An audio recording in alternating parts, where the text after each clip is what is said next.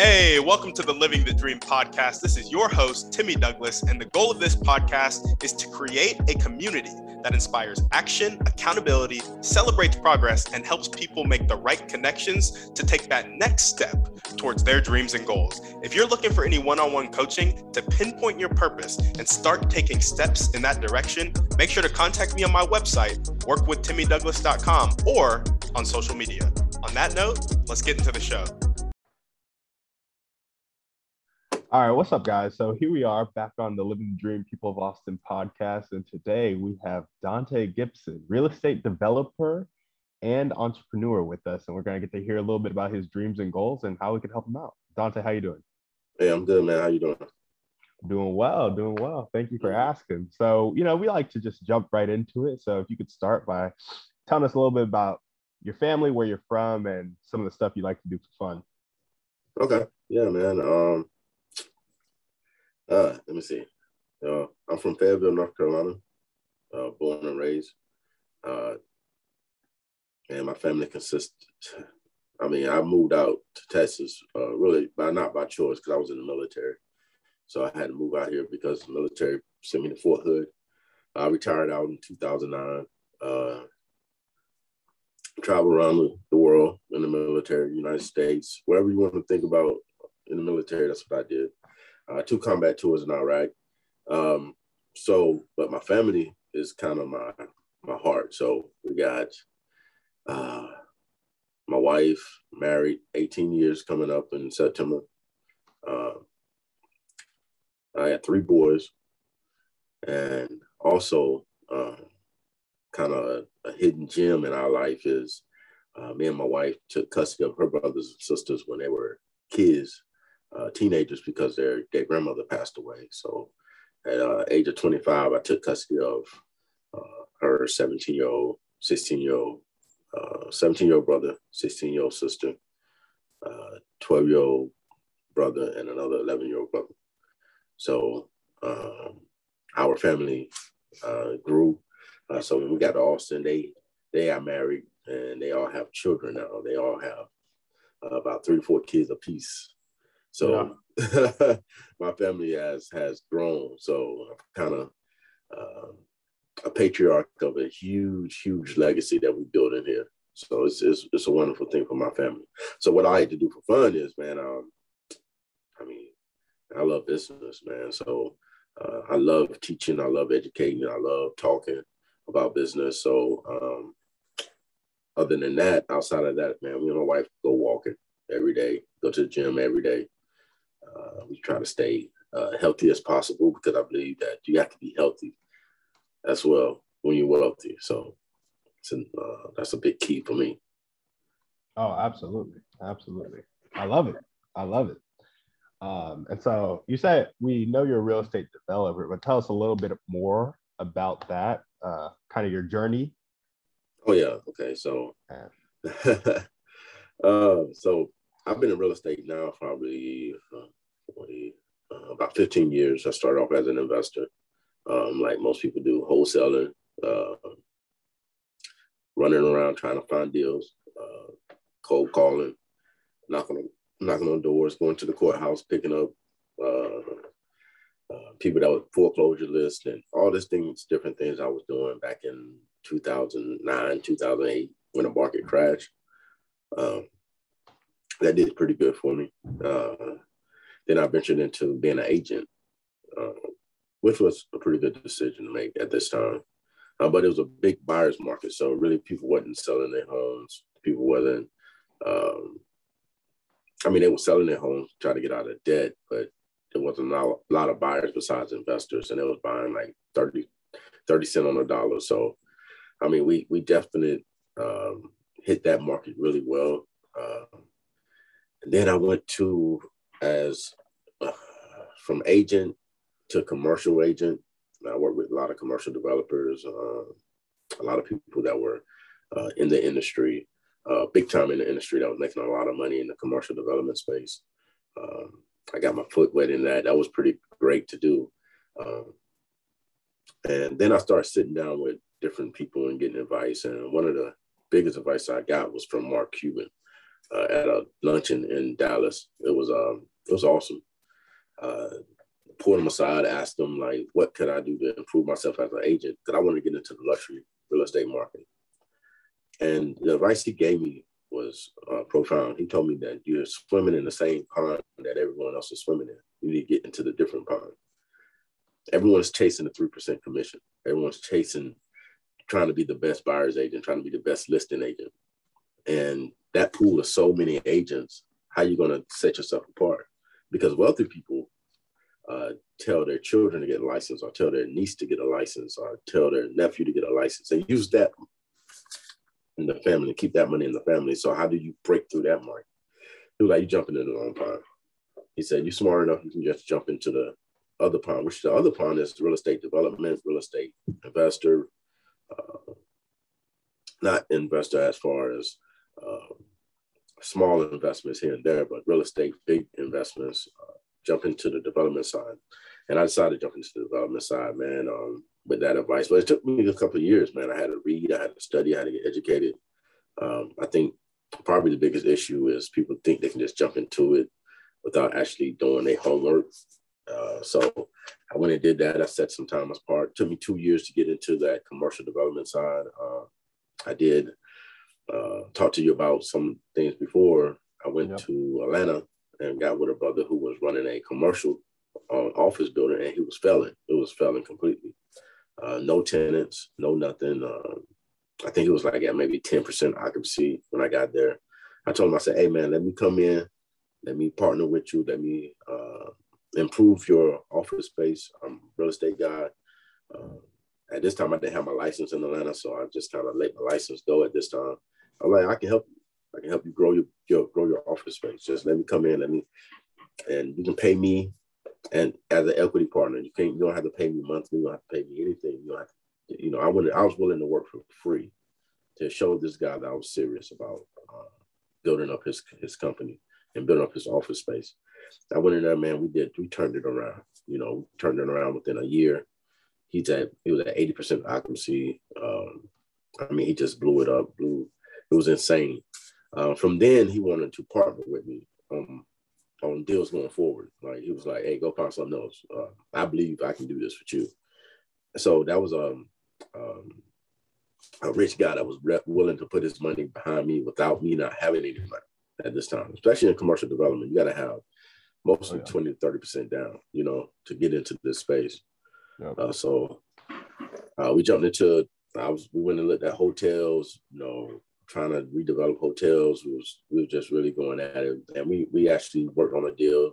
Um, so in the commercial space, I had a deal in, in Jackson, Mississippi, that was was working on uh, um, a new construction project in Baltimore, and then we had a uh, another new construction project in Fort Valley, Georgia, which was um, which three projects we had going on that was probably uh, about 90 million in debt, which is great in real estate to get a 90 million dollars worth of debt.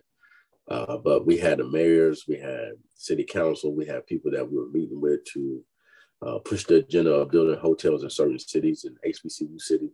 Um, and then the pandemic struck, and it, yeah. it just destroyed the hotel industry as a whole. Hospitality industry was destroyed.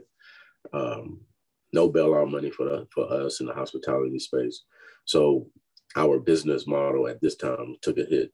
Uh, we couldn't get lending funding, which just closed down. They they locked it completely, and I had to revamp my my business model. What what can I do next? What can I get into next? Because I got to keep this going. I can't just sit around because of a pandemic happening that I lose sight on what's the bigger picture here. What's the bigger legacy? So I went into yeah. uh, I when I got my license back, my wife got her license. We was like, look, we got we got investors, we gotta pay back, we got people, we gotta um, um, show that we, we were real, we were real, wasn't really taking money to lose money. Um, didn't want anyone to lose money that invested with us. Um, so we raised over raised over 200k in uh, seed money for these ventures, and the thing fell apart completely. And one thing you people need to know about commercial real estate is when you get ready to buy commercial real estate, you have to put up a lot of upfront money, um, like pay for appraisals.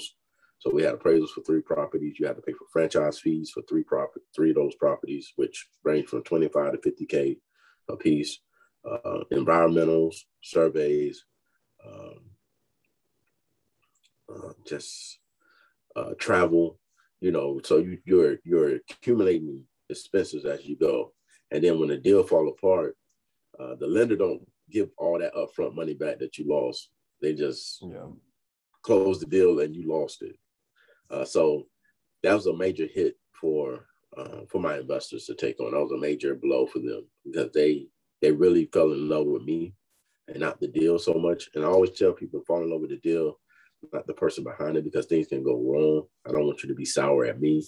Um, but either way, me and my wife hunkered down. Was like, we put our head down and said, we got people to pay back. Let's let's try to get this 200k back to those people. Um, you never want to leave that reputation out there that you're doing bad business, which is we couldn't help help it. It wasn't our fault. Uh, yeah. But we went back to work. Uh, we got our real estate license uh, back last year in 2020 uh, May. Uh, my wife was at school. She met a broker, and she was like, uh, "I think she's like, babe, I think this broker really like he, he has the same fire you have. Uh, I think y'all should move.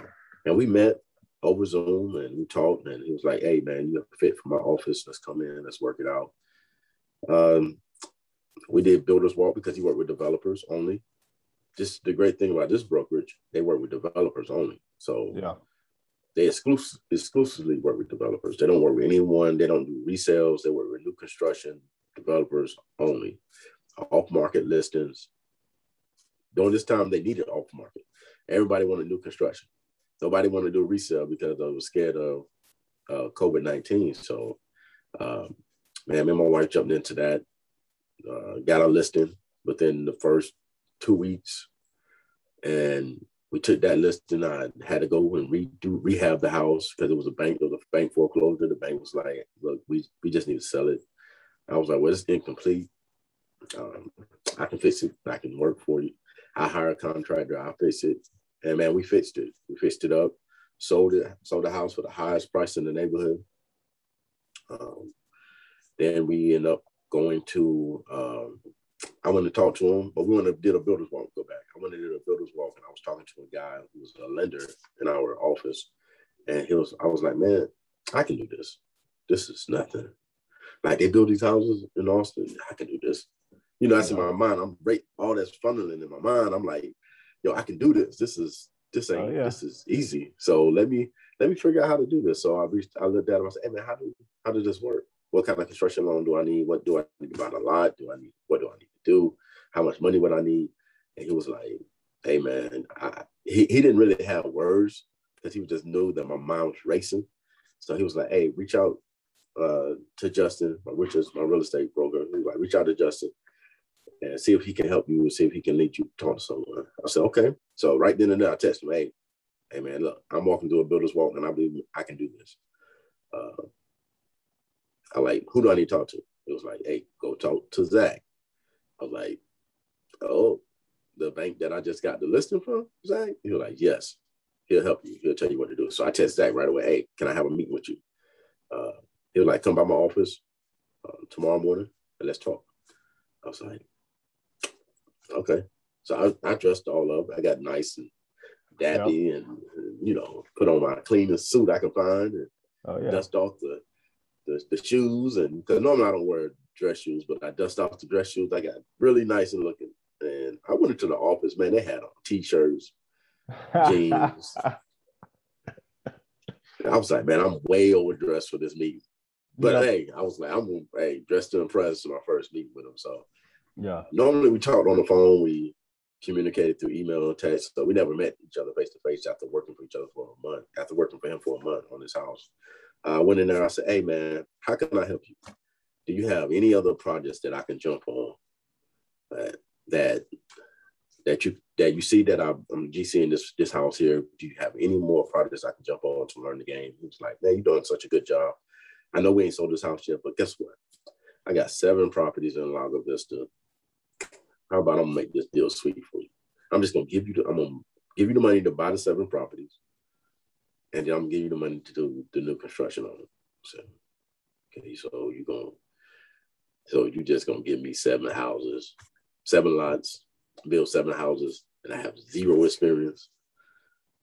Just because I, I did a commercial real estate development deal, you, and it failed, but you're gonna give me these houses, and I have no idea what I'm doing. Yeah. Like, yeah, I'm gonna give it to you. I'm gonna give you, let me see, 580,000 for the lot purchase, all seven lots.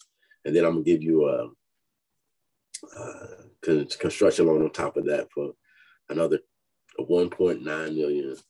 And I was like, Zach, um, yeah, let me go home and talk to my wife because this is I ain't agreeing to anything. I don't know what I'm doing. I like this is unreal. Um, and he was like, no money down though. He's I'm telling you, no money down, no interest payments. Just take these headaches off my hand. Um, and we'll be an equity partner. You keep 70%, I keep 30. Hey, whatever. Hey, just just build these houses, get these houses off my back. I said, I don't know what I'm doing. I said, all right, cool. I came home talking to my wife. My wife, she was blown away. She's like, what you gonna do? I called Justin. Justin said, hey man, see if you can take one house at a time. Because new builders only do first house they do is one. Yeah. I was like, I said, man, I'm gonna have to take all seven. I know this. I looked at my wife, I have to do all seven at the same time. I don't know how I'm gonna do it. And sure enough, man, I called him back. I said, Yeah, I'm gonna do it. He said, Okay, it's, it's all seven or nothing. He said, It's all seven or nothing.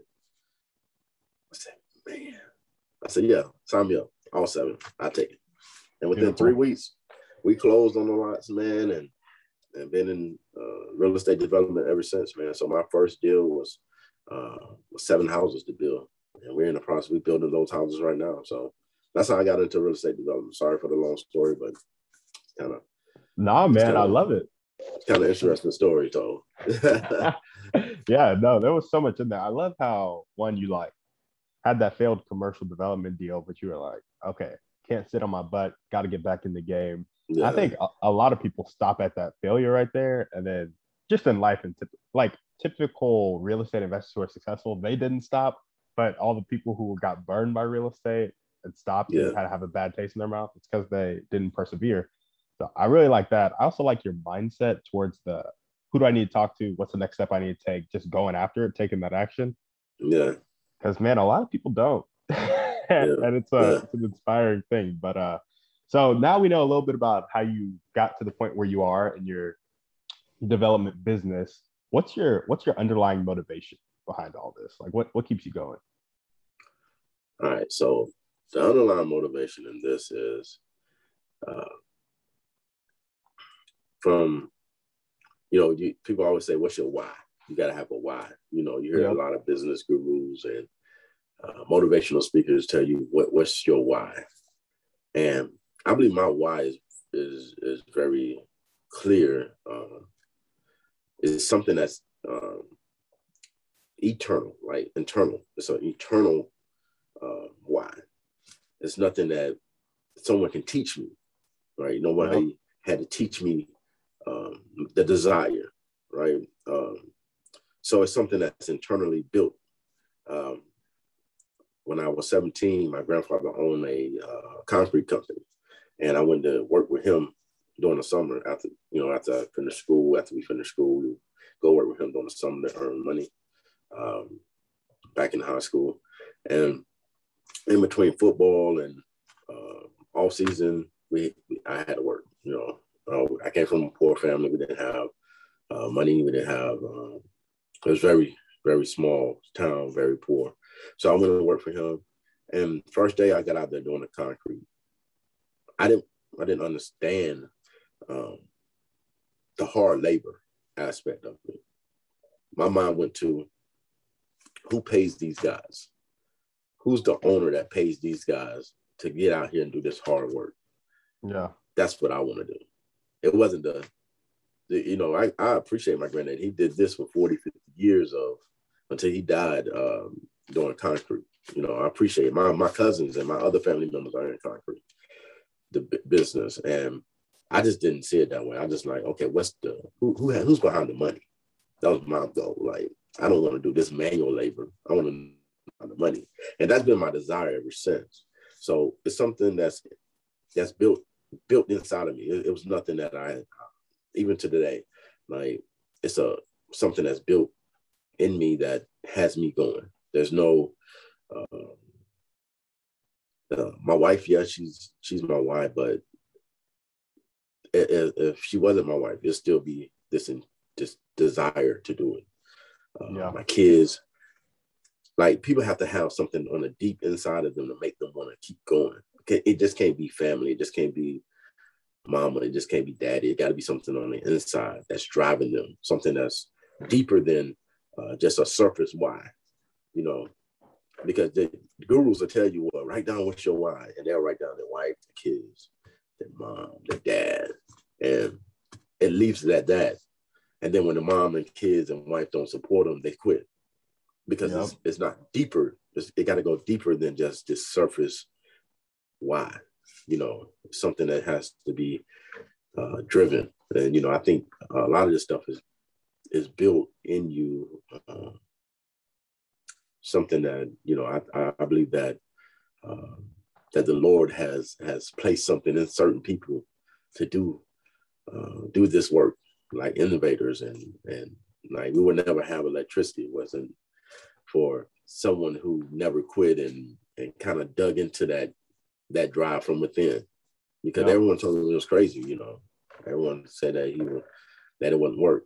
But he had something that was inside of him that kept him going. And that's what i believe that's the that's the that's the driving force in in my business and in my life is uh is something in, in, eternal internal and eternal.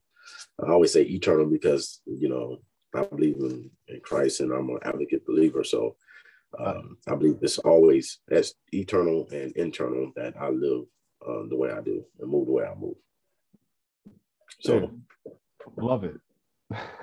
I love it, and it's something that you don't usually hear when it comes to your why. But I mean, it's true. If you're only doing it for um, your family, or like even when you got to the point where your family's taken care of, now you just stop and you rest on your laurels, and then it's like you get um, life just gets out of whack and get depressed and stuff. So yeah, it's always good to have that intrinsic and eternal motivation. Love it. Um, all right, so let's go into some of your dreams, lifelong goals. Like, is this something like where you're living the dream right now? You have some stuff you're shooting for. Like, what do your dreams and goals look like? Okay, so look, my my yeah, this is ain't the this ain't the well. I, I'm a, I got you know seven houses and I run a multi-million dollar company and I'm. I'm living a dream. Right, but most people will stop. Um, but I have something deeper. You know, I have a a deeper purpose, a deeper um, goal. Um, so, yeah, man, we live in a dream.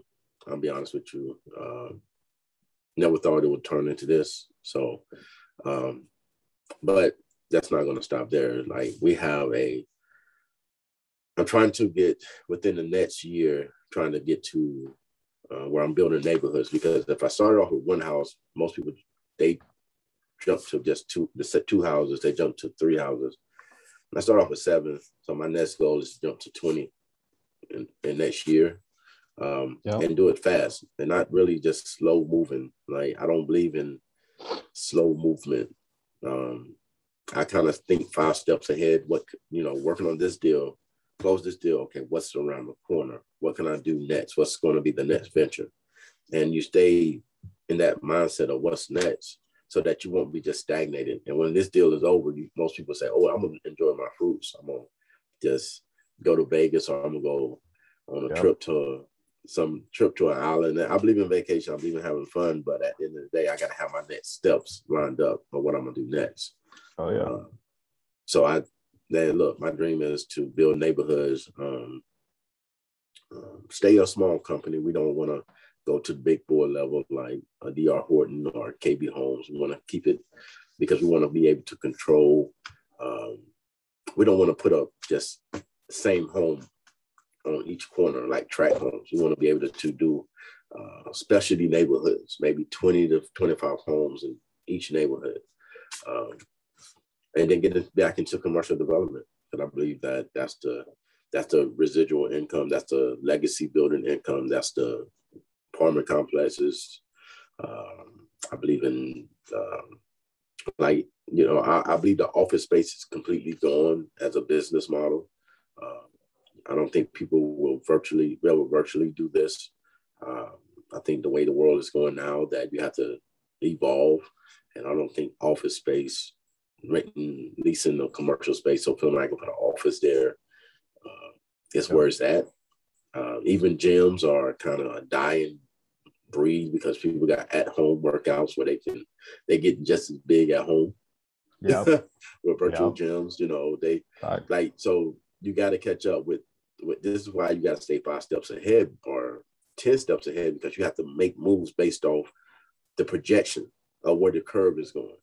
And sometimes most people stay behind the curve and trying to make decisions on that. But you got to see where the market is going. You got to be very kind of uh, I would say, uh, use this term uh, more like prophetic in the way that you're thinking. You're thinking past the what the market says. You're looking around the corner and down the road, and you know you got to think that far as a vision is concerned. So my next goal, man, is to build a neighborhood. Uh, uh, then get back into commercial development, build hotels. Not really hotels. I wouldn't say hotels, but apartments.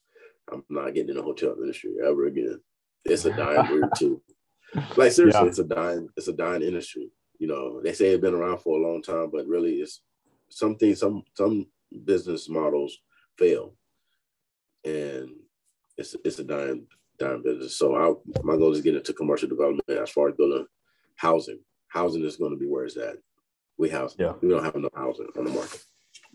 So and apartments. So maybe maybe down the road, a couple years, I'll build an apartment complex. I feel that. Instead of buying one, you know. So building a neighborhood the next year, building an apartment yeah. complex in the next couple years. Yeah.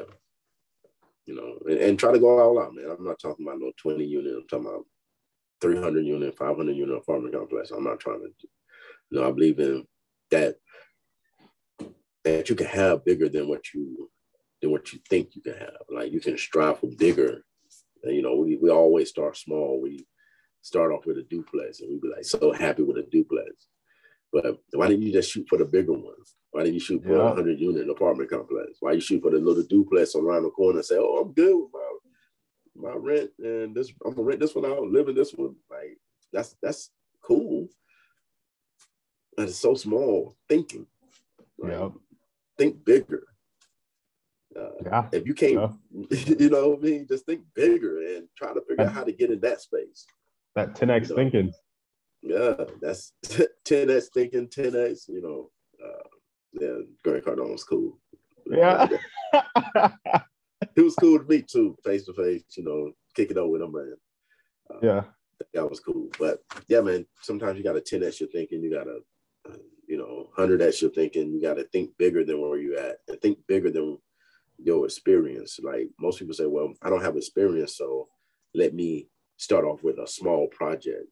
And the same amount of energy that you you consume in a small project, you're going to consume in a bigger project. You're going to have yeah. the same energy, right? So, I mean, I learned this in the, in this building these houses. It's like if I would have did one house, it would took the same exact energy, yeah, the same exact learning. So why not learn with all seven? So absolutely. So that's my ah. dream man. I feel that. I love it. I love it. So if somebody were to help you with your dream right now, how would they do it? And who would it be? Oh man. So our next step is building teams, man, because right now me and my wife is a one-man show. So we kind of uh, we kind of handling this as uh, a small two-man crew.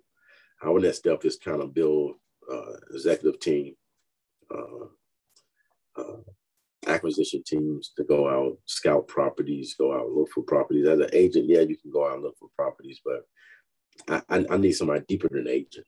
You know, I don't need somebody that, that's willing to come in and not just be an agent. I don't I don't need agents. I need someone that's willing to get grind, go go behind the scenes to the owner and not just try to list their property, but try to figure out how can we partner together to build a community You know, Yeah. most of these how most of these lands are for sale because of generation. They had the land in their generation. The granddaddy passed away, and they or the grandmother passed away, and they have this bulk of land, and they don't know what to do with it.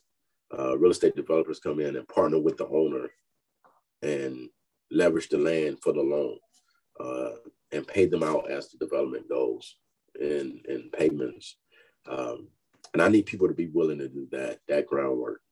Um, so, I mean, so right now, man, we looking to bring people on the team, uh, teach them about real estate, teach them about what we do, uh, executive assistants. Um, I believe that uh, building a team is is is better because when I'm down and I can't go out anywhere, or if I get sick, or if I'm in the hospital or something, God forbid, but those things happen. If you're a one man crew, man, your whole business go away.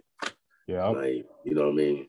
You you can't afford to take a vacation. You can't afford to get sick. You can't afford because your business just falls apart. And uh, the biggest one of the biggest advice I got was uh, you need to build a team as fast as possible.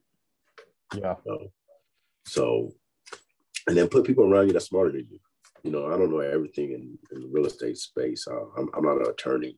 I don't know real estate law. Uh, I'm not an accountant. I can't tell you how to move your money, what to move your money into. You know, like stay in my I stay in my lane. I don't try to learn outside of that. I'm not a uh, creator, uh, Instagram content creator. So, I mean, man, I'm not a website builder. I, am not. I would never get on GoDaddy and or all these Wix and try to build me a website. Yeah. Uh, I would hire. I hired a company, a firm to do that. You know, I, I I hire out people that are smarter than me because I'm not trying to be a one man crew. So I believe that's the next step is for us to, in order for us, what we need help with immediately is is um, people that's willing to work and, and not looking for a paycheck because they look for immediate grat- gratification with a paycheck. They need to see that this is a long term thing.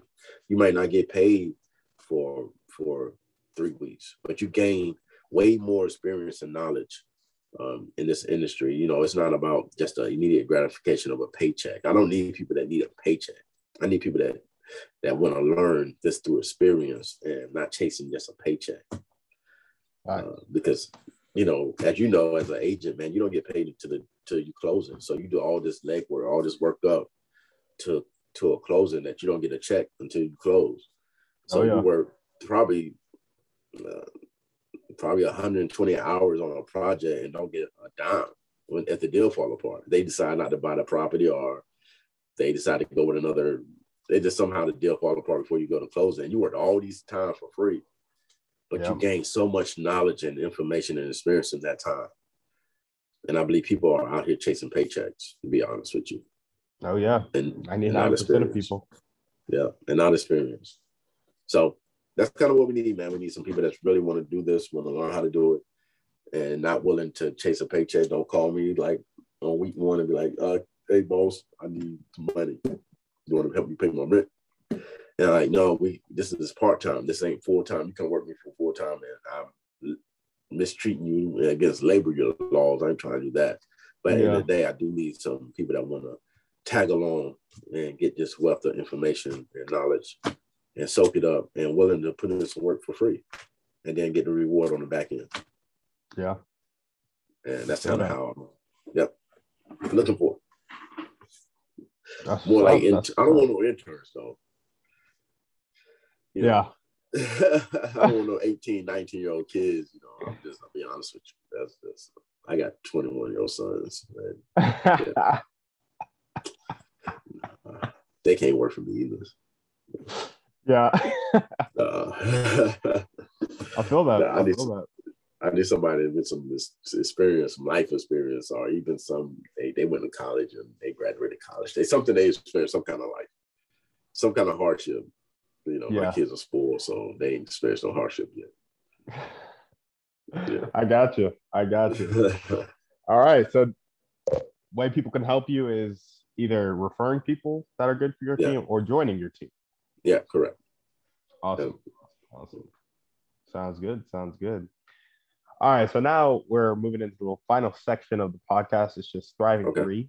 it's three quick questions about um, yourself because typically we bring people on who are chasing their dreams and are either thriving or trying to thrive. So we try to figure out what you're doing so we can do it too. Um, okay. So the first first one I'm gonna ask you is, do you have a favorite book? And if you do, what? Oh, man. I'm an advocate reader. I believe wealth in reading. Uh, you know, your brain is like a computer, so whatever you put in it is what you what what it what it spits out. So uh, most people put in reality TV. Uh, they put in bad food. They put in uh, just junk um, news, um, CNN, Fox News. They whatever the case is, that's what they soak in, and then they they spit out junk.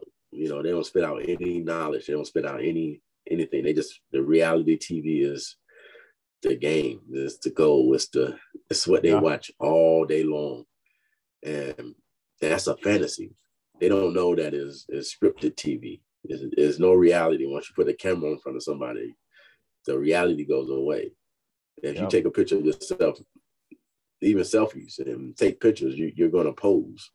So just imagine you walking around with a camera all day, you posing all day. Everything is is scripted TV.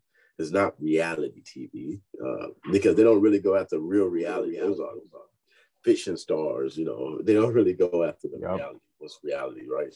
So, uh, and, I, and the reason why I know I work with those guys, I work in Atlanta. I work with a lot of those uh, up and coming movie stars, and, and they all looking for acting. You know, They they failed at a music position or music star, and now they jump into acting. And they yeah. figure reality to me is a way of getting acting. But I, I, decided not to feed myself that trash and that junk for years. So I, I began to read. I began to read about twenty to thirty books a year. Um, and all sorts of books, not just business books, not just. Uh, I, I, read about politics. I read about because I believe you need, as an entrepreneur, you need to know about politics and policies, and because it affects you uh, as a business owner. Um, I read about uh, history. I just I just open my mind up to read these these books. So um, obviously, I, I could say the Bible is my favorite book to read, um, but that's the bias. If you're a Christian, you should read it. Uh, yeah. so let, yeah. let, me go a little bit further than that. Um, I would say uh, I'm, I'm, reading this book over. I, I, read this book probably once a year, or maybe twice a year. Um, it's a book I picked up in 1999. Um, he wrote it in '97, so uh, it's Rich Dad Poor Dad by Robert Kiyosaki. Oh yeah, uh, that's the first book on everybody's reading list they pick up, but I think they read it once um, there's so much wealth of information in there that you, it's a book that you have to constantly keep reading. Uh, it's a generational book. Uh, it transcends. It goes from generation to generation. It's not a, a book that's for the right now because a lot of authors write books for right now moments. Um, yep. I, don't want to, even if I'm I'm inspired, you know, I don't wrote three, four books already. Uh, they're on Amazon, but uh, my net, those are right now books. Now, our goal is to write generational books. How can I transcend a generation? How can someone pick up my book 20 years from now and be like, dude, this still on this this book is still on time. It's yeah. still going through these times today. Uh, but Rich Dad Poor Dad, it does that. It takes it transcends. It transcends through generation, right? So in '99, when I first read Rich Dad Poor Dad, uh, the information in that changed my thinking. So every year after that, I would read it and it would it'd be something else that changed my thinking. And you know, it just constantly changed my thinking.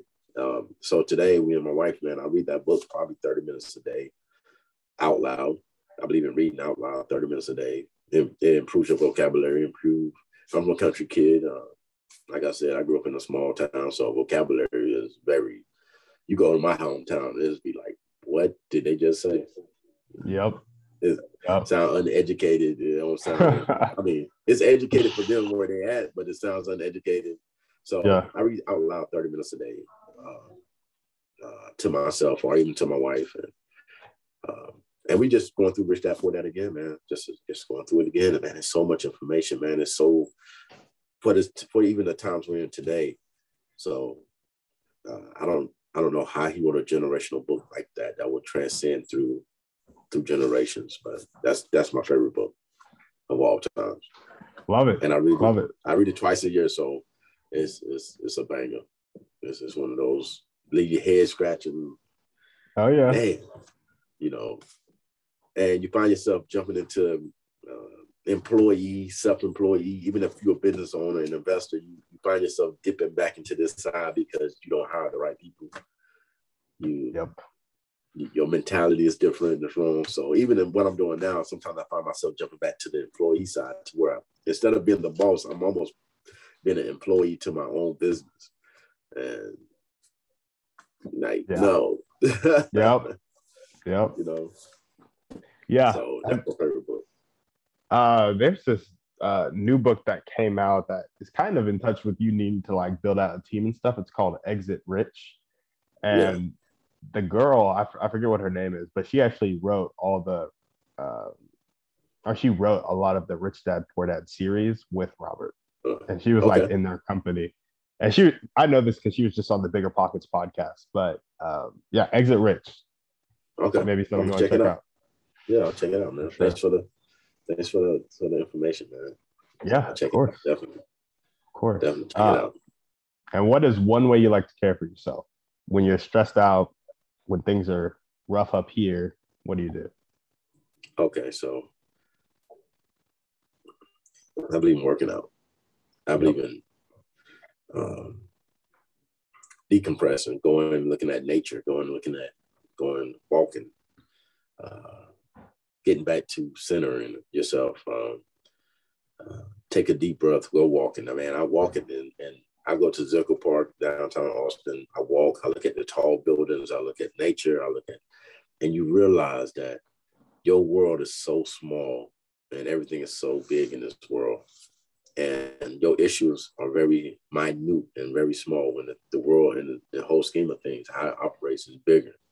And you're looking at the beauty of everything that's outside, uh, outside, of, outside of you, bigger than you. So I think, man, I, I go out to the lake and I sit outside of the lake. I always do things to to take stress off as far as mental um, because the worst thing is that you can do is is break down mentally in running your company and having stress and and not really know how to maintain that. Just you know, you you picking up a donut or you picking up something sweet, thinking that that, that would do it, but it's only a short term relief. Like, are you go uh, smoke weed or do drugs or some kind of Yeah. drink alcohol to try to numb that that mental break that you're having or that stress, and it becomes just a, a band aid.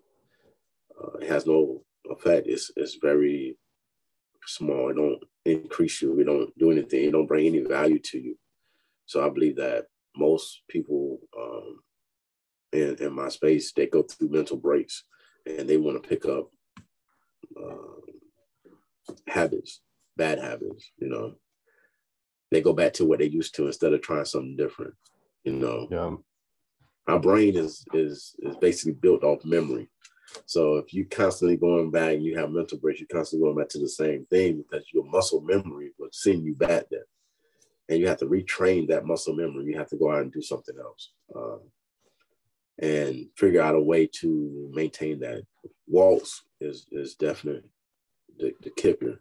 Because as soon as you start walking, you release uh, oxytocins and you release and you get dopamine man, all your brain activity begin to to release, and uh, man, it's just a, a wonderful feeling, man. Once you start taking those steps, uh, Yeah. not just walking around your house in the four corners of your house, man. Oh, I'm talking about getting outside, Oh yeah.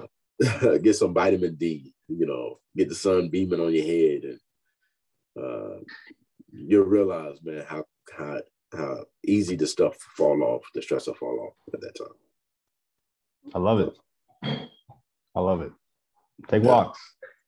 Uh, okay, what is um one action step you could take right now to get to your dreams of either building the neighborhood next year, which you might already have lined up, or doing the apartments in the next couple years?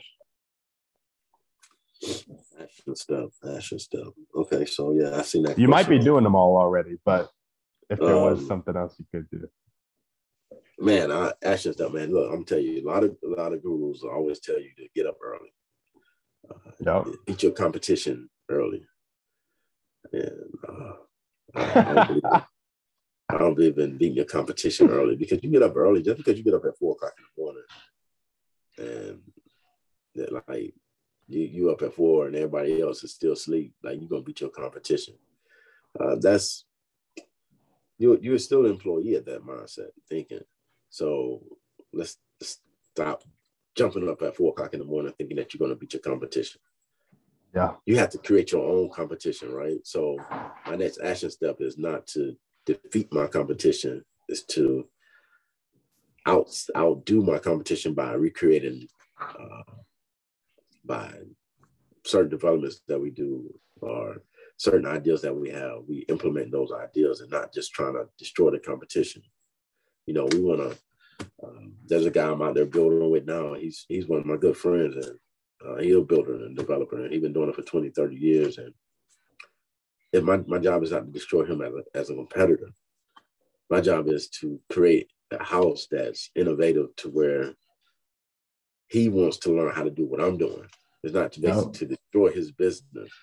You know, um, I believe that. So, so what's next and how to jumpstart that is not looking for avenues to just destroy other people's business. It's kind of how we can innovate, how we can grow together, how can we do this together and build bigger. You know, um, so my next my next moves, man, and jumpstarting is definite is definite how to uh, how to to just partner up with people to grow and not destroy my competition.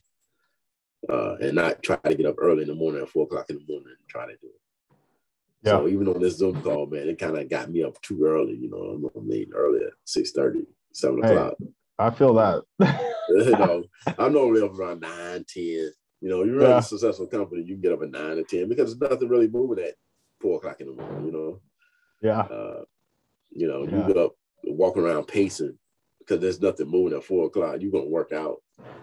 I mean, but honestly, how I, I want to ask most people this, and this is a question to ask you: How much money had you made between four o'clock and nine o'clock that makes you get up that early? I I don't. There's no money made for me between that time. Right. So most like if you're not making money moves, then you're making is zero moves, right? Yep. So, if it don't produce any income, then it becomes less. It, it, becomes just a just a waste of opportunity, waste of time. Because sleep is very important. I believe in getting seven to eight hours of sleep a day. Uh, for those who think that sleep is not important, sleep is very important to your body, to your mind, to refreshing it, to restarting it. It's very extremely important to have sleep to function, right? Most people don't sleep. Yeah. You know, most people just they just get up and, and they don't sleep at all. And I believe sleeping is very important. So I try to sleep in seven, eight hours a day, uh, sometimes six. But if I wake up at four o'clock in the morning, I'm only sleeping three to four. Oh yeah. Man, how, how much great could I be? I'm drinking monsters all day, energy drinks all day. Uh, my stress level is extremely high because I'm I'm tired, I'm cranky. Uh, yep. So sleep is very important. Man. So that's kind of my. I even go down a rabbit hole, but you know, sleep is very yeah. important. yeah. No, no, I love that. I I really love because a lot of people be like, wake up at three, wake up at four, wake up at five, and I I like the idea of having an early morning to have some time to myself. But it's like when you own a business, you got like 1 p.m. to yourself, you know? Right. so that, that's the one thing. But the other thing is a lot of people will be like efficient without being effective or busy without being effective.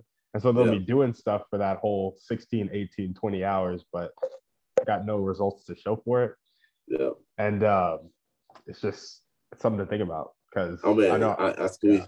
I, I work so I learned this from the military, man. I learned this from the Marines. I was in the Marine Corps, and it wasn't about uh, the difference between the Marine Corps and the Army, as far as PT wise, say for say physical health, was the Marines worked out three times a week: Monday, Wednesday, and Friday. The yeah. Army worked out every day of the week. They were they they were just extremely no recovery time, no nothing. They just come yeah. every Monday, Tuesday, Wednesday, Thursday, Friday. I was in both branches. They ran every every day. Yeah. And their bodies was different. Marine Corps, our, our bodies are chiseled. In the army, the bodies are lazy and fat and sloppy. It's because they worked out every day, but they didn't work out efficiently. They didn't do targeted stream workout. They just worked out. They just ran. In the Marines, man, we work Monday, Wednesday, and Friday. And I learned that if even in my business, my best hours, my peak hours is between 10 and 1. That's where I'm most effective. I don't have to work from eight o'clock in the morning to 10 o'clock at night to run a successful company. You know, because now I have time with my kids, I have time with my wife. I work 10 and 1, and those are mom- like effective moments where I can really concentrate on my business. Yeah. Um, and I seen that it grew by doing that instead of working all these long hours and working all these long days. It grew um, faster by just working on those effective times. And um, I'm not saying it works for everyone, but I think that you, like you said, people just work all day long and it's never nothing accomplished. They just working. Uh, they're spending their energy. You know, I remember you posted one time that I, I can't do these open houses like this because it's it's uh, it's not producing value. It's not creating. It's I'm putting energy into this that's not producing. And a lot of team, times people put keep knocking on that door and putting energy into something that's not producing.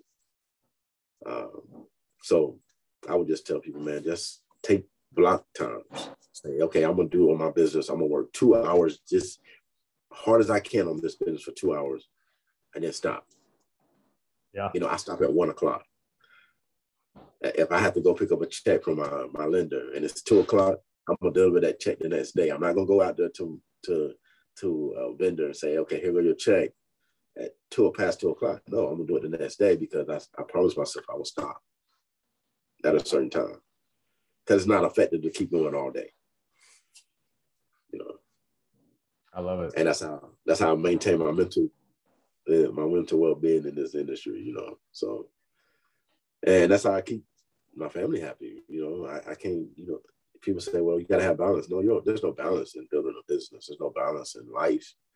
Uh, balance is for uh, people with no money, people with no ambition tell you to have balance. you know, people with broke always tell you yeah. to have balance. I hear people yeah. that don't have any money tell me to have balance.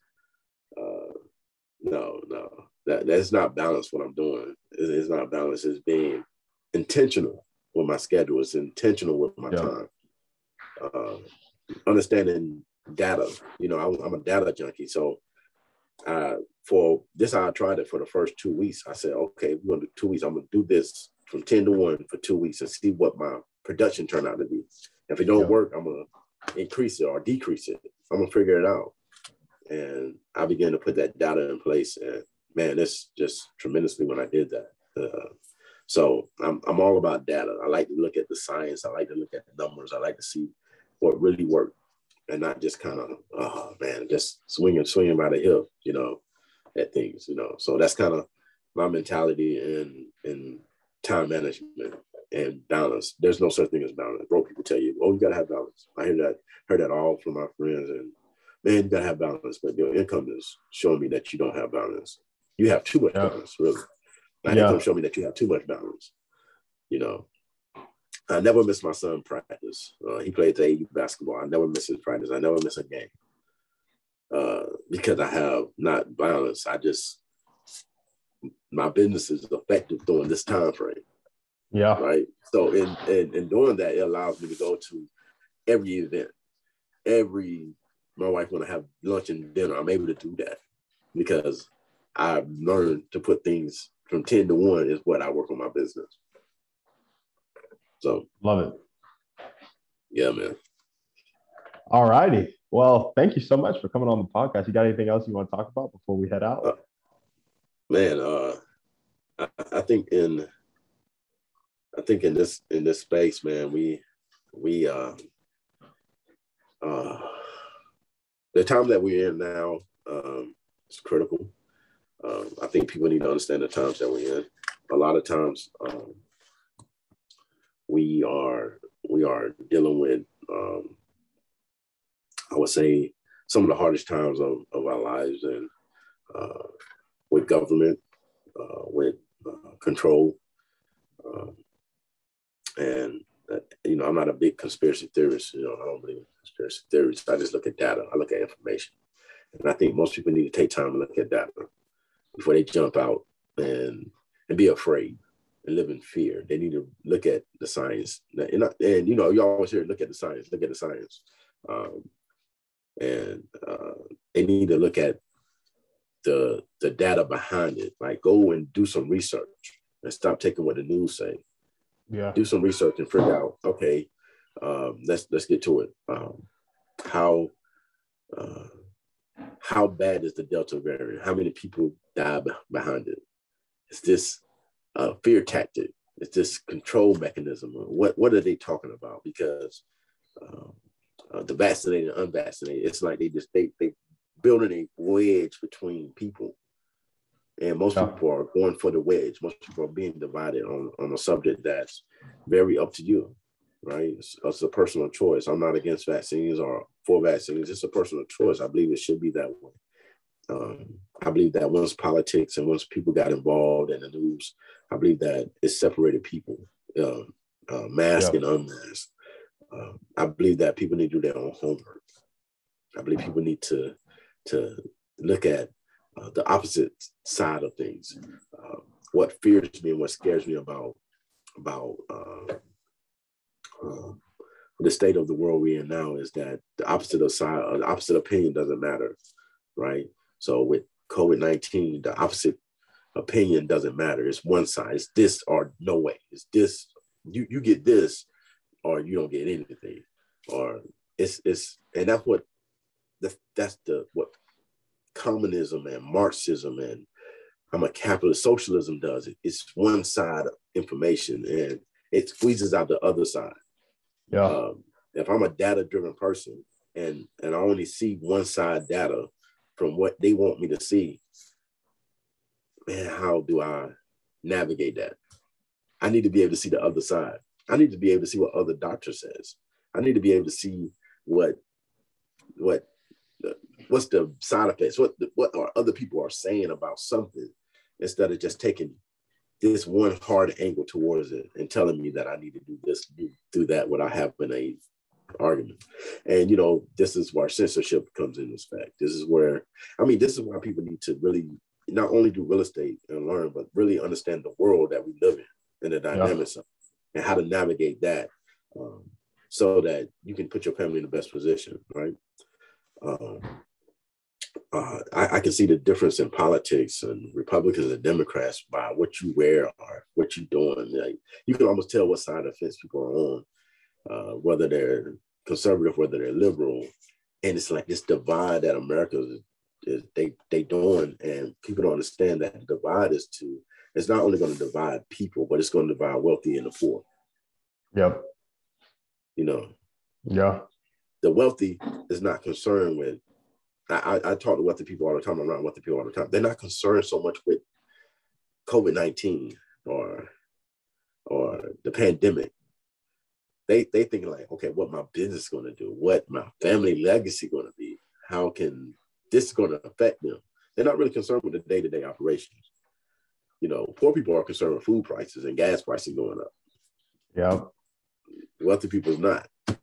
They figuring out how can I capitalize on the food prices and the and everything going up, what are my business going to look like? How, you know, I'm going to actually, the consumer going to have to pay more for this product now. And how can I do that? How can I marginalize that? How can I make more money in this in this space? So, man, that's kind of where I'm at. Um, I think people just need to do their homework, their own studies before they take people advice, the talking heads advice, um, the one-sided lean this way advice, and kind of just figure out how to how to separate and how to make decisions on their own. Um, remove the government as much as possible out your life, personal life. Uh, you know, they've been invading our lives for the last 18 months. Uh, get them out of your life. Uh, they don't know what's best for you. Um, you know what's best for you. You know what's best for your body. You know what's best for your life. Um, I think all this other things that they know what's best for you. They know what's um, I heard there's a quote that's I don't remember who said the quote, but it says that if the government ever tell you that we're here to help, they're not here to help. they the government never been around to help you. Yeah. Uh, you know, uh, I believe people need to get their, their power back as well. They need to understand that every elected official is elected by the people. Yeah. We pay their salary. That means they Oh, work yeah. for us. They work for us. We don't work for them. And if people understood that and took their control back and took their power back, our world wouldn't be divided. Our states, our country wouldn't be divided as it is now because we'll we'll know you work for us. You do what we tell you to do, or you get fired.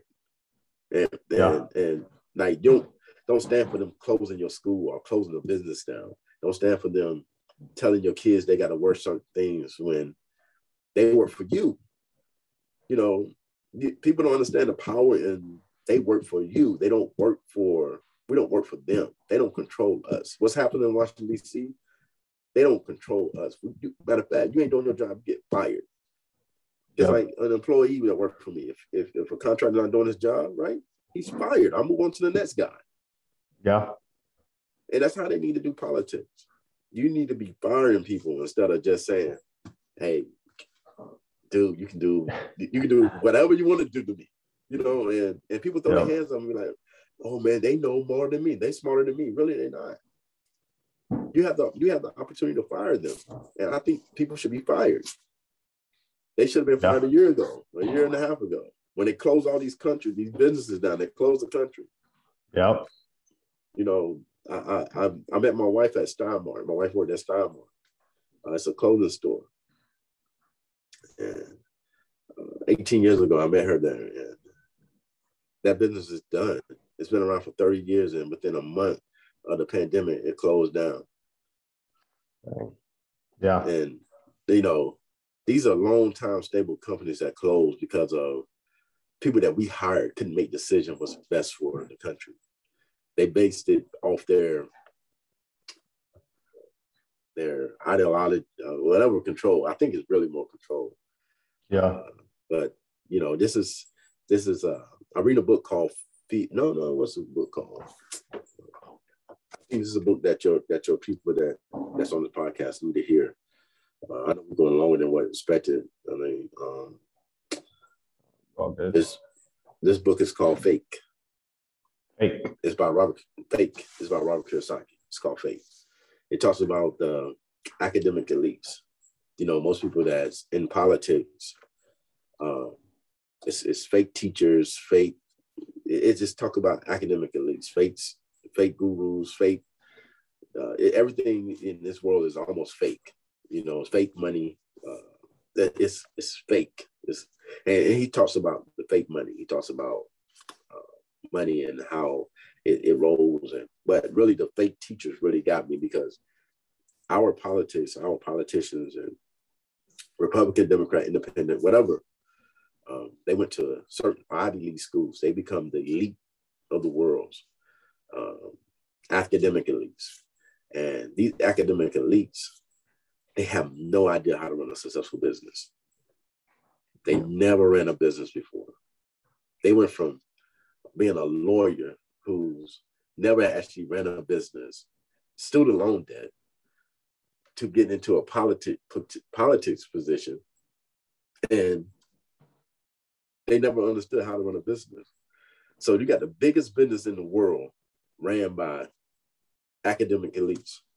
Yeah. The United States is the biggest business in the world. And you got people that never ran a business running it, running the country. Yeah. That, that, that baffles me. Yeah. I believe that I believe that every politician should be serving in the military, learn how to serve their country, and they should actually ran a business before. Yeah. No, I feel Yeah. that. You don't hear that take Those, those are two things that my requirements for a politician. If you ain't served in the military because you, you got to lay your life down for someone else, if you're not if you didn't do that, willing to lay your life down for someone else to serve your country, and if you didn't open up a business, because there's no way they should go in. Just look at it. They go in and they are negative two hundred thousand dollars of student loan debt, and then four eight years they worth millions of dollars when they will leave the White House. How's that possible without owning a business? Yeah. Yeah. How's that possible? Yeah. That means they're doing some background. Yeah. That don't have anything to do with you. That's not affecting you, right? They yeah. went to Harvard. They went to Yale. They learned the the lobbyists. They learned how to get and, and just man, I, I, that's the that's the research. That's what I'm talking about. Data, understanding the other side of of politics, understanding the other side of this, how to so you'll know how to move next. You know, I think that's what people need to do next is figuring out the other side of this and read books on that and not just take what they're saying as valid information. Because at the end of the day, like I said before, they work for you. You don't work for them. For sure. Like when they threaten to shut the country down, you need a revolt, you need a revolution, you need to stand up and say, no, nah, you fired. And I have to fire you every two years until I get the right person in. Yeah. That's gonna fight for my what I believe in and what I want and what I need. Because really, do they really care about your families? yeah. Day, you know? Yeah. Uh, but man, we need some business people in the office, man. We need some business people to run for, for politics. I mean, I would run, but man, I'm a man, I got a bad background. You know, I ain't just gotcha. I'm not a clean cut entrepreneur, you know, clean cut businessman. You know, I have uh, I had a record, I have things on my checkered past. So, you know, I ain't always been this clean cut guy.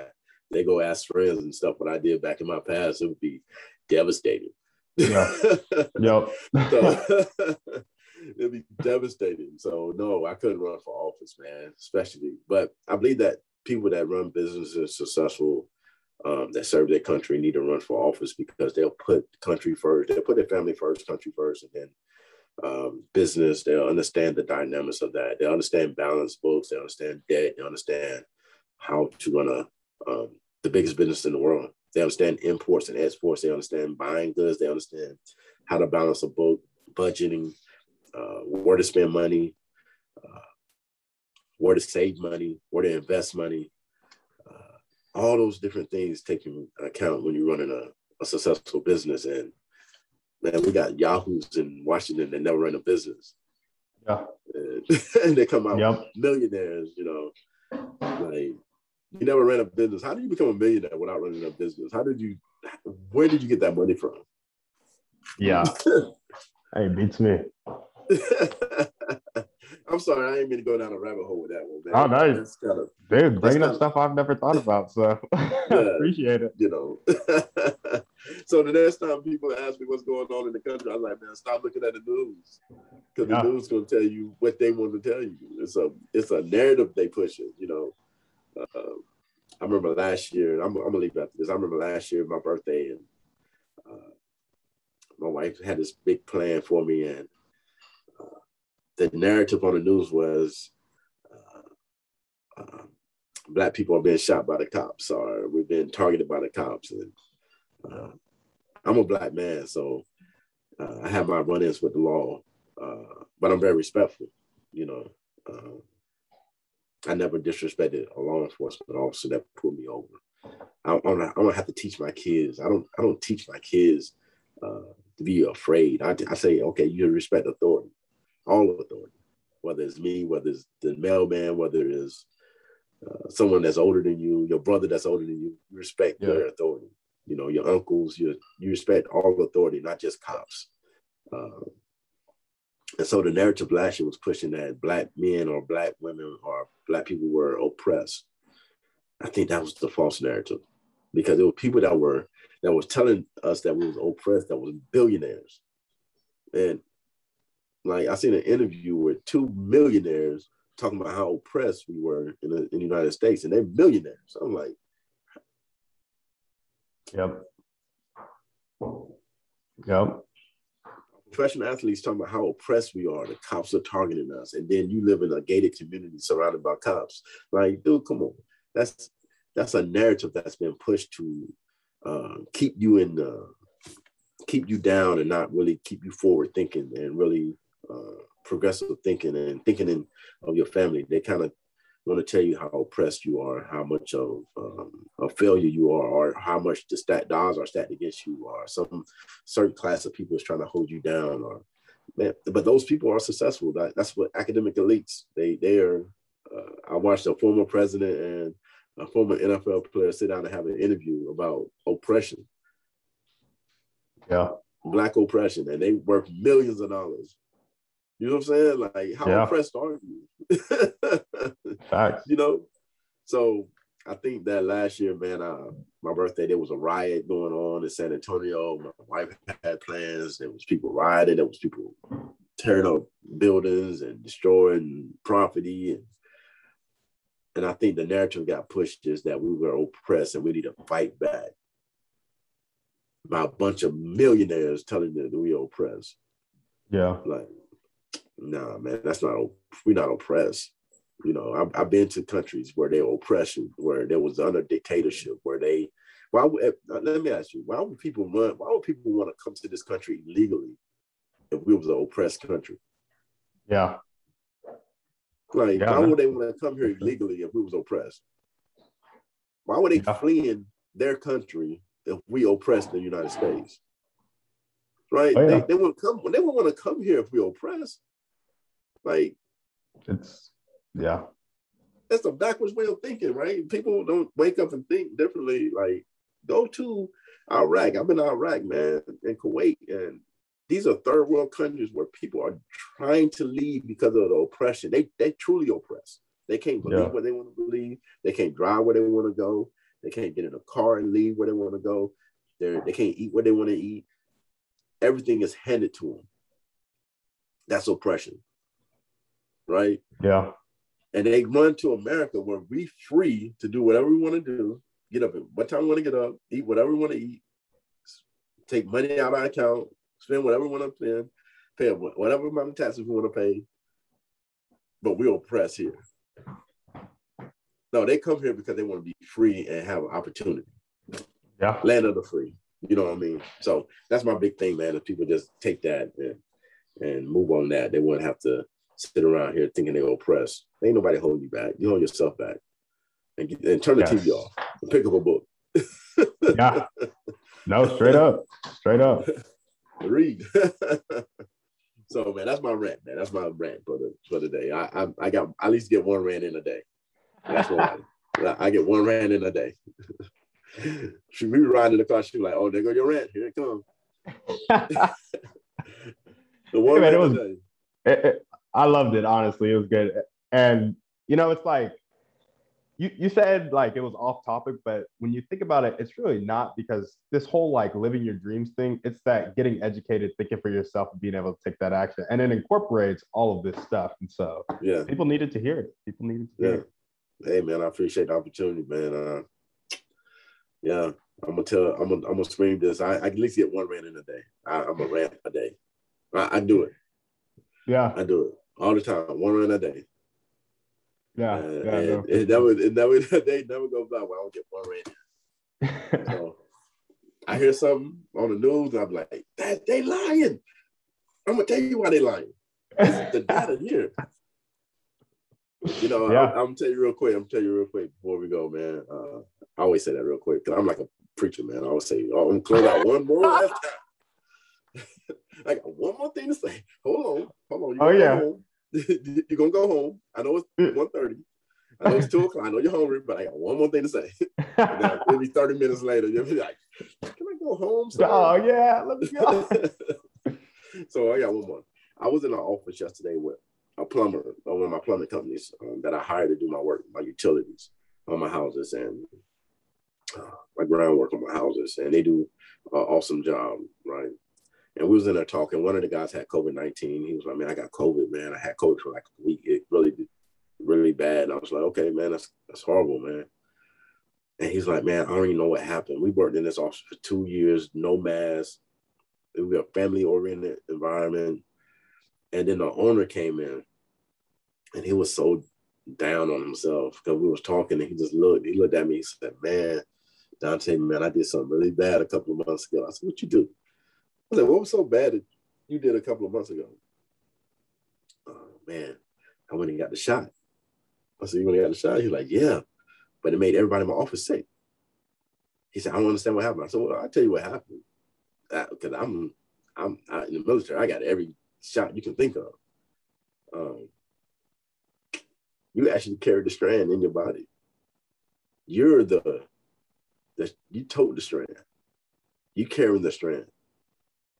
You're the the the one that everyone should be uh, away from because if they're not, then they're susceptible to the strain that you carry. So you're carrying the virus in your body at all times. Oh yeah. And the person over here who's not is not carrying anything. So if he's not carrying it, then he's more likely to get it from you. So if 160 million people got jabbed in the left arm or the right arm, and we wonder why we have an outbreak, it's because they actually carrying the strand that's outbreaking everyone else. They are they are actually the super spreaders. I just want to throw that out there. It's, it's yeah. not. And he felt so bad because he was like, we've been here for two years and nobody was sick. And now they're getting it. And it's my fault because I'm the one giving it to him. He said, now that's what the news ain't telling. And that's what people need to know. Yeah. They it's it's it's the it's told that if you don't get the jab, you're you're you're doing a you're not a community player, you're not a a good neighbor. You're not being a good neighbor, but you really are being a bad neighbor once you get it. Because now you're carrying the strand and wondering why it's mutating. It's because it mutates yeah. in the body. You know, all vaccines mutates in the body. Uh, this is why flu shots are a year behind. You know, uh, you get the flu shot today or this year, it's for last year flu season. Oh, the flu mutates every year. So if it mutates every year, then you're always playing behind. You know, you ain't gonna never catch up. And science and medical is always behind. You never know. You never notice that they never ahead of anything. Yeah, dude. If I'm being honest, I didn't get the flu shot my uh, whole life my whole life right. and never got the flu. I, I, mean, I was fine, but uh, I, I, never understood the uh, flu shot and stuff. They, they're always behind. It's always behind. Medical yeah. science is always behind. It's never forward leaning in medical. It's always something got to happen. We take that data and we try to create uh, uh, medical science to help someone during the process of doing that. They never ahead of the times. They never. It's always catch up yeah. in medical fields. Always catch up. So you got to stay ahead of that. So how do you combat that? You eat healthy, you exercise, you go outside, you do everything they tell you not to do. Do the opposite. If they tell you to stay in the house, eat fast food, get fat, get sick, yep, get diabetes, do the opposite. Yep. Because there's something that they're not telling you. They're not telling you to go outside. They're not telling you to exercise. They're not telling you to eat healthy. They're not vegetables are not cheaper. Vegetables are actually more expensive. So if they really cared about your health, they would tell you to exercise and do everything they possibly can so you stay healthy. Yeah. Instead of stay in the house and get fat. And then you got everything COVID love. Yeah. COVID love a sick body. COVID love an overweight body. COVID love, he, oh, it loves that. It feeds off of it. Like the flu. Flu feeds off um, people that are overweight don't take care of themselves, that that diabetics or or they got all kind of things going on in their body because they didn't take care of it. Oh yeah, all diseases love that. It's a playground for diseases. They go in there, they have a party in your body because you don't get they got you got everything that they love. It's it's, yeah. it's set up for you, right? So that's it, man. I'm done. I'm done. I ain't got nothing else. I done. I'm. I'm. I'm. I'm I done. I'm done. I'm done. Well, all right, man. Thanks for coming on hey, the podcast. Thanks hey, for sharing hey, your knowledge it, and your man. wisdom with us. Yeah, we appreciate, appreciate you. Appreciate your thoughts. Appreciate your uh your just approach towards life. It's good. Yeah. Educate yourself. Think for yourself. Yeah, that's it. it, man. Yes, sir. Hey, I appreciate having me on. Have me on again, man. In about another couple of months, I'll probably have a different subject I'm gonna rant about. So who knows? yeah, yeah, yeah. You can come back on. You can come back on. but all right, man. Thanks for coming on the show, and I think we're gonna close it out now. I appreciate it, man. Thanks. Have a good one. Yeah, you too. Guys, thanks for listening. Make sure to reach out to our guests and help them accomplish their dreams and goals if you resonated with them. If you're looking for any intentional masterminds or one on one coaching to accomplish your dreams and goals, make sure to check out the website, workwithtimmydouglas.com, and contact me either there or on social media. That's all I got. Have a blessed day.